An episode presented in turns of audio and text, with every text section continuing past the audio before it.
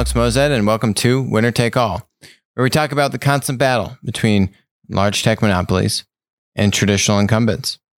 And so today, just this past week, we learned that Wish confidentially files to go public. You know, it's it's kind of ironic, you know, they confidentially file, yet everyone finds out. But, you know, really what they mean by confidentially filed is that you don't see, you know, all the disclosures of the filing yet. Um, so this is a draft registration that they submitted to the SEC, but they're not disclosing their financial information or how many shares they're offering. And from that, you could kind of back out a valuation. So we don't really know roughly where Wish is, Wish is trying to value itself when they go public, but they are starting the IPO process.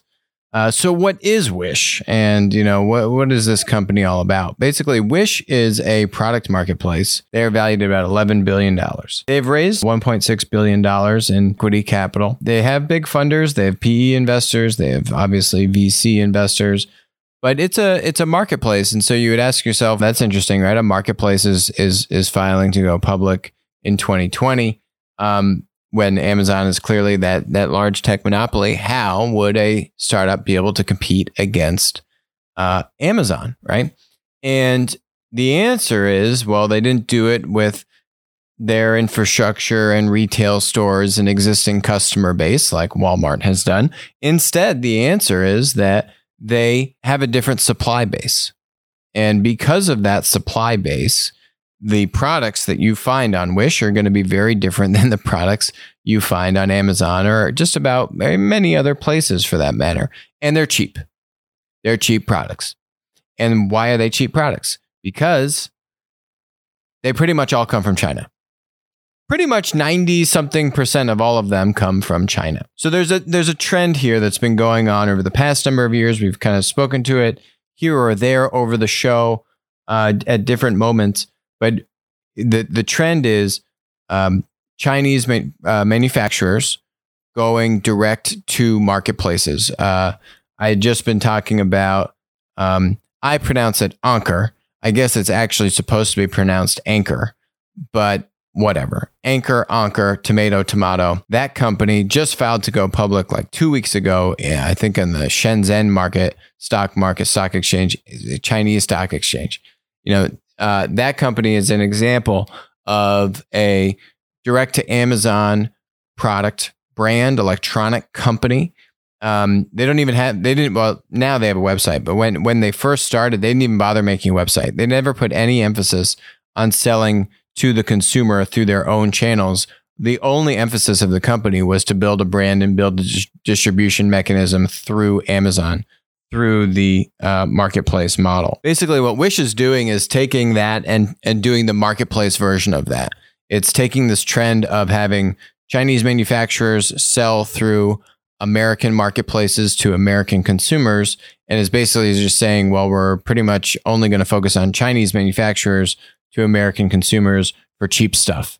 You know, the downside of that is it takes a long time to ship the product from China to here. So you know, you, if you go on Wish, you'll find, you know, you'll find like um, a screen protector for a buck versus if you buy that in uh, in in Apple or or you know actually for uh, many of them on Amazon, you're probably spending at least ten dollars, or if you're buying it from Apple, you're probably spending at least twenty dollars or more. And so you go on Wish and you get it for a buck. Why? Because it's coming from a Chinese manufacturer, but you have to wait maybe a month to get it, right? So over time, what Wish has invested in is to try and speed up the logistics and the fulfillment, right? So they've launched a program where on a select number of SKUs and products, you can get them in like um, six days or a week and a half or something like that, right? And then it, as we've seen with any of these um, e-commerce, doesn't have to be marketplace, e-commerce marketplaces. If you can decrease that fulfillment time, if you can get product to your customer faster, um, they like that and they will want to come back, right? Um, so basically, Wish has invested a lot into how do we get product from Chinese manufacturers to customers in the United States faster than you know four weeks, six weeks, which is which is where they they started at, and still there's a lot of products on that schedule. But the real story here is the growth of um, eh, sellers, Chinese sellers on marketplaces. So let's look at Amazon. This is December 2017. Um, China is a third of the Amazon marketplace. So a third of the Amazon sellers. There we go. There's the money chart. The uh, blue purple, some would say violet. The 34.4%, those are sellers from China. Based elsewhere, US or elsewhere, could also be Southeast Asia for that matter, uh, are not from China, right? So this is specifically Chinese manufacturers, a little over a third. This is December 2017. Okay. A little less than three years ago. Now, May 2019. It is now 40%. And here they're tracking. This site does good, good Amazon tracking, Marketplace Pulse. Um, here they're tracking all the different Amazons. These are the, uh, you know, these these are the kind of European Amazons they're tracking. Um, this is Amazon.co.uk, new sellers, top locations. So this isn't even just um, they're not only, I mean, this site is actually looking also at um, the European Amazon sites. So Chinese manufacturers are going into Amazon in Europe and obviously Amazon in the United States. And then here is March of 2020, March 19th of 2020. Chinese sellers flock to Amazon as factories recover. Remember, COVID originated in China. And, you know, officially, I think they were tracking in January. I think it was starting there sooner. Uh, whatever. Point is, their factories were starting to recover right when we were starting to really get hit with it in the United States. So this is a March 19 where the Chinese factories are starting to recover and now they're trying to meet the needs of, you know, the American consumer. So look at this. Percentage of new Am- new amazon.com sellers based in China. Look at that. The uh, the I'll call this violet. That's 2020. You see that spike where January is 40 about 45%. Boom, Feb it jumps down to about 35, 33%. And then March, it's back up at 51%, right? Over half of the new sellers on Amazon.com in the United States are from China. They go on further to say the top sellers on the marketplace represent 49%, 49% of the sellers on Amazon. Furthermore, Chinese sellers outnumber US sellers on Amazon.com. You can see the top, the Amazon.com top sellers, top 10,000, top 50,000, top 100,000. Look at that. Top 50,000, 58% are from China. Separately, there are marketplaces that are trying to get going. Uh, I think one is called MadeInAmerica.co. This is a Made in America marketplace. The challenge for the Made in America marketplace, MadeInAmerica.co, this one is, is frankly, go try and find leading American brands manufactured in the United States. I've done it. It's hard.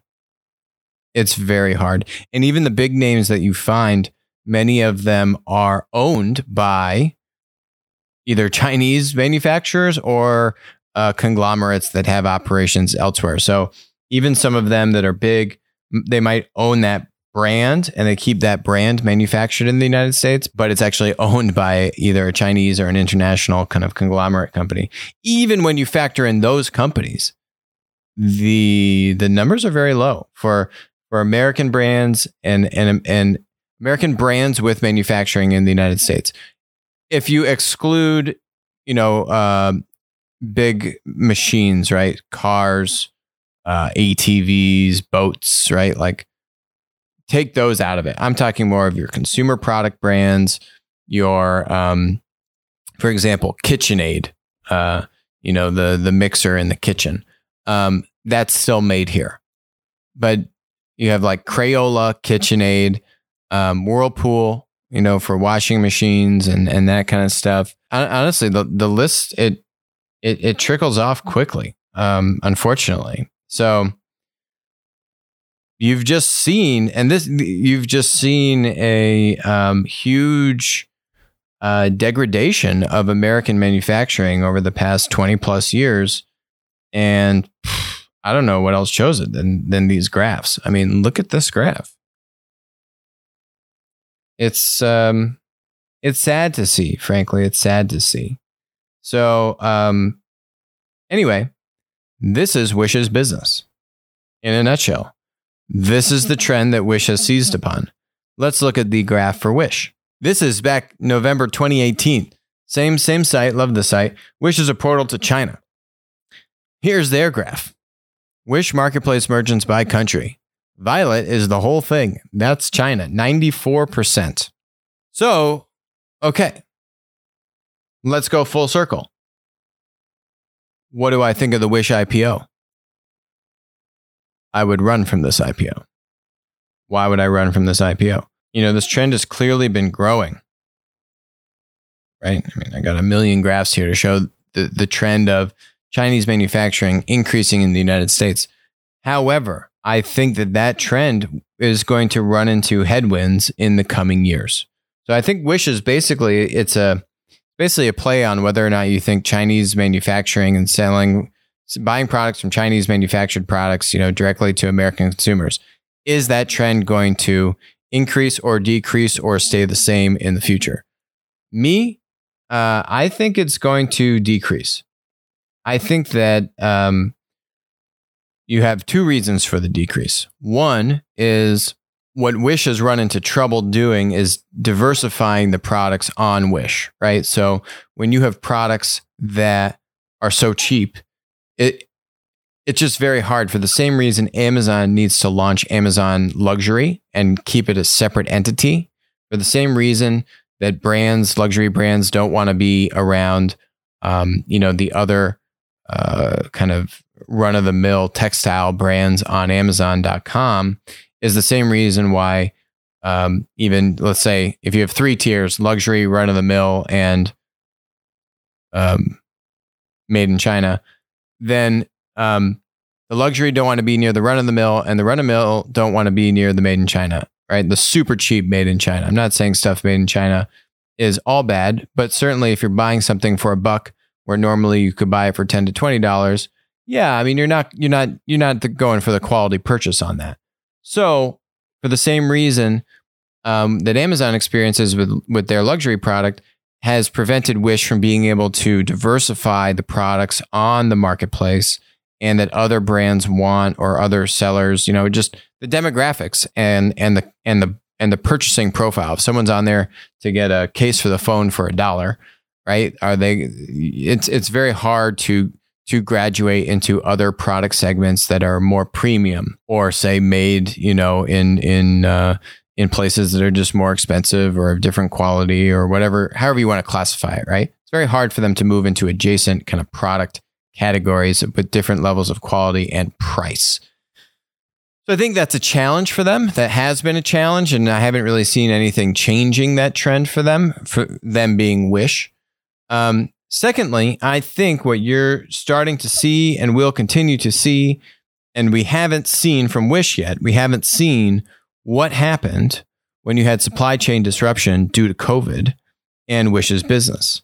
So, you know, we still don't have all the information about Wish and how they've encountered this, but I would say just directionally, if we think about um, there's a huge desire to bring manufacturing back to the United States. You know, we're still in the midst of COVID, but um, again, long term, I think about um, where where there's going to be just more challenges, whether from a trade perspective or uh, you know supply chain issues. It's you're you're you're setting yourself up to be vulnerable if your whole business is based on Chinese manufacturers.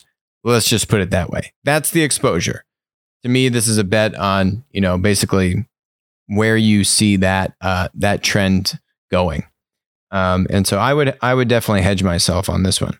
Not to say there's anything wrong with Wish or you know there's anything wrong with the business. It's just that's literally the whole supply chain is 94% from China and and um, you know, they've been around for a while. They're very smart people. They've raised over $1.5 billion. They're not just going to change the business model on a whim. Um, this is the business and is going to be the majority of the business and the revenue driver for many years to come.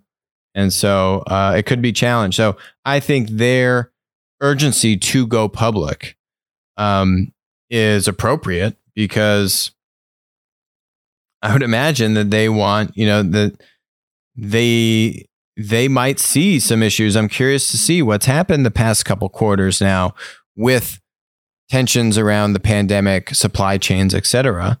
Not that you're buying PPE off of Wish, but you know, I think there's a there's probably a good reason why there might be some urgency from the executives there to to uh, to go public sooner rather than later. You know, if I'm a little lukewarm, you could say on Wish, uh, I'm pretty bullish on this company.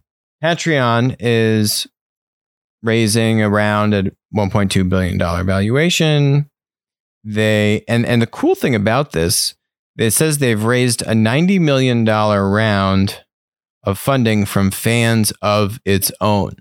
So if you don't know what the company is, is if you're an artist, um, you know, a musician, a content creator, a you know, fill in the blank, right? You have some kind of fan base. And if you want to if you want to help monetize that fan base, Patreon will help you do that. They will help you, you know, provide subscription plans and you can offer premium content, you can offer, you know, premium products or exclusive access to the artists or the creators, you know, you can kind of package up all these different offerings for your most dedicated fans, for your really die-hard fans um, who can subscribe and then get all those exclusive goodies, right? So they provide all of that. They have, um, they say that they were on track to pay $500 million out to artists on the site in 2019. And so they did, and had paid out a billion dollars in aggregate since it was founded. So that's very strong growth. Um, they're doing $500 million in one year. It's 50% of the overall dollars doled out to creators. That's that's very strong. It's a really cool business where they have, um, they said they have uh, over 6 million patrons. So those would be fans, right? Have supported more than 200,000 creators. It's a very cool business. Lots of creators, uh, content creators, and artists, and all these other kinds of things. Very unique, right? You know, who is competing with this business? Nice niche that has now turned this company into a unicorn business. So, this company I'm I'm very bullish on. And actually, what they've said because of COVID, and if you're an artist, you don't. I mean, you, your income, right? A lot of your income would come from doing shows. So they have actually seen a huge boon to their business because you have a huge amount of their creators are looking for alternative ways to monetize and you know get an income. Being an artist is tough life unless you've hit it big. You're you're living on peanuts. It's a difficult life services like this, platforms like this, really uh, are are a crucial crucial way for artists to sustain themselves, um, especially during you know a pandemic where you can't have shows. Kind of a difficult situation. Okay, last topic is um, there's news now that uh, the DOJ is on an accelerated timeline to uh, file antitrust charges against Google in the coming weeks, says the New York Times. Um, the attorney general is accelerating this. Career lawyers, I guess, are a little bit more reticent and um, they wanted more time. They have 40 lawyers that are that are working on uh, working on the case. Some argued this summer in a memo that ran hundreds of pages that they could bring a strong case but needed more time. You know why they're struggling and need more time? It's because they're not listening to this show. That much I can tell you. You know, they're going to go after privacy. Here. Through YouTube, Google Search, Google Maps, and a suite of online advertising products, consumers interact with the company nearly every time they search for information. Making its time, right? It takes data from every interaction. Da, da, da, this guy, Makan Delrahim, I think he's an Iranian, uh, similar namesake as myself. you know, I've listened to him speak. I think it was at the at the DealBook conference, the New York Times conference. I think that was uh, fall of last year. Yeah, I think that was October of 2019. I was listening to this guy talk about how they were thinking about antitrust. You had uh, Chris Hughes there, the guy, um, you know, co-founder of Facebook, and um, they they just they hadn't they they didn't have it dialed in. It was it was just very clear. Um, they're still trying to pin this back on the consumer. You know, this case is simple, and you don't need extra time. You know, the case is made for you.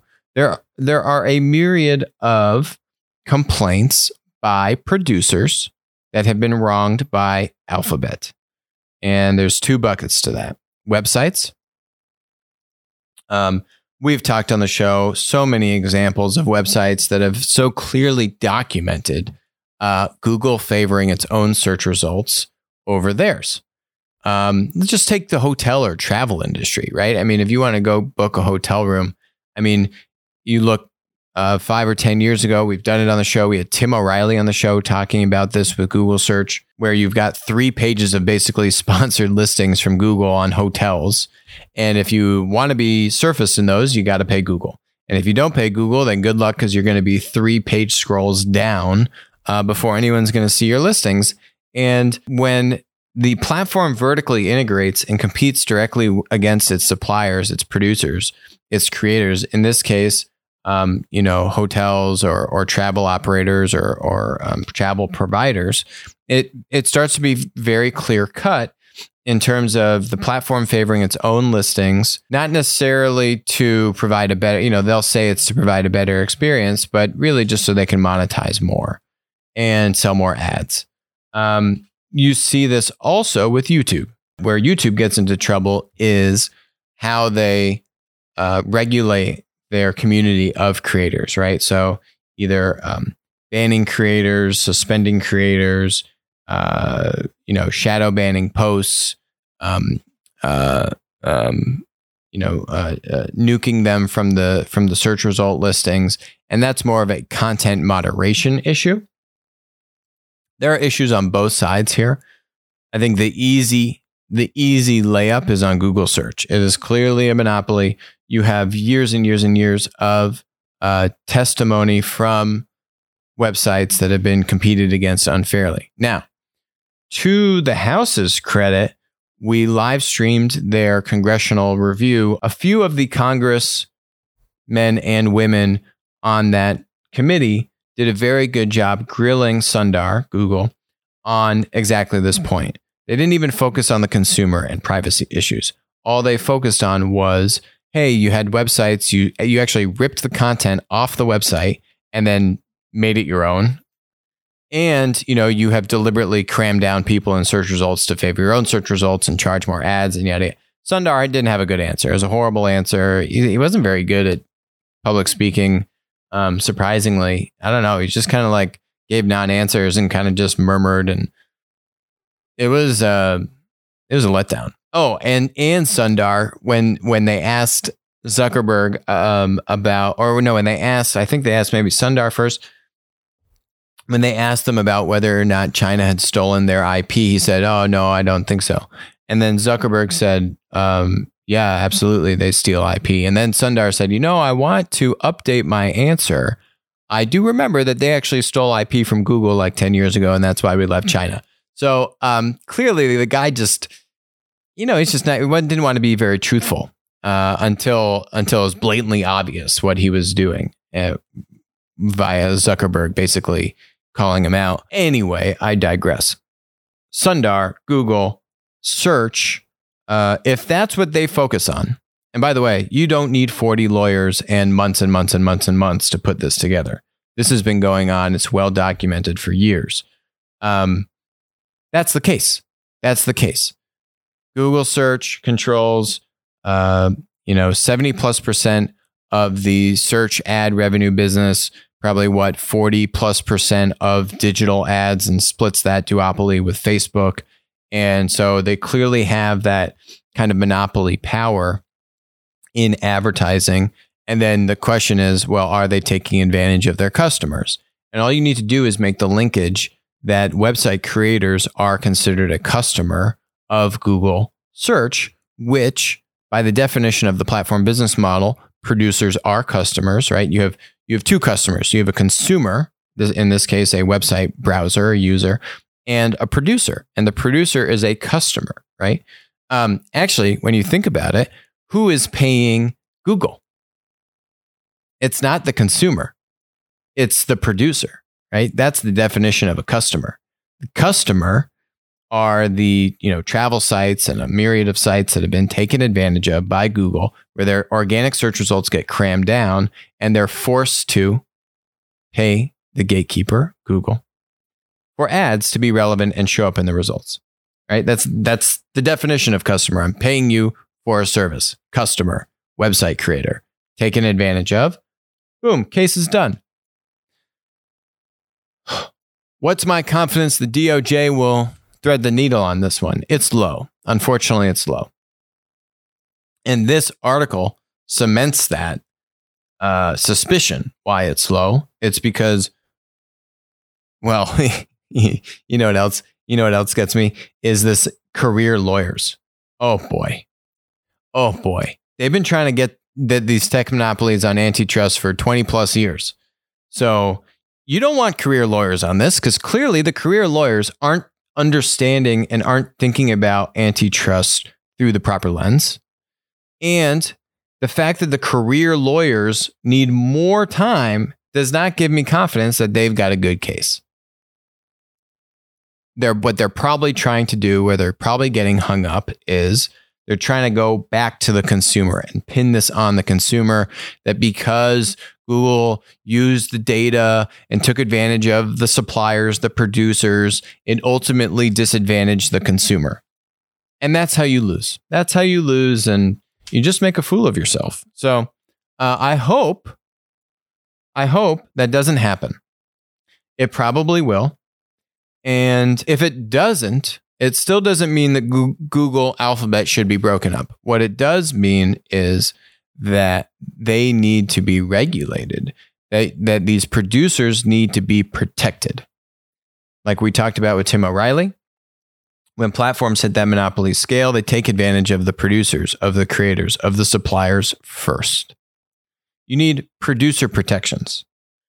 And uh, we've seen California AB5 try and fail at that um, with with Uber drivers and et cetera and gig workers. So that's a whole other thing, right? Once you can make the case that there's antitrust violation, what are the appropriate producer producer protections? Um, and we've spoken about that in different places on the show. Uh, but it is company specific. It is case by case, right? These are these are very different businesses. These are very different companies. These are massive trillion dollar companies. You can't just have a um, one size fits all law or rule to regulate all kind of producer protections across all the platforms. No, it doesn't work that way. Um, so it's a whole other debate. But I frankly don't even need to get into that because I don't think they're going to get that far. I would love to be proven wrong. Do you think that the DOJ will try and pin this back on the consumer, or are they only going to keep this focus on the producer? What do you think? Thanks for joining us.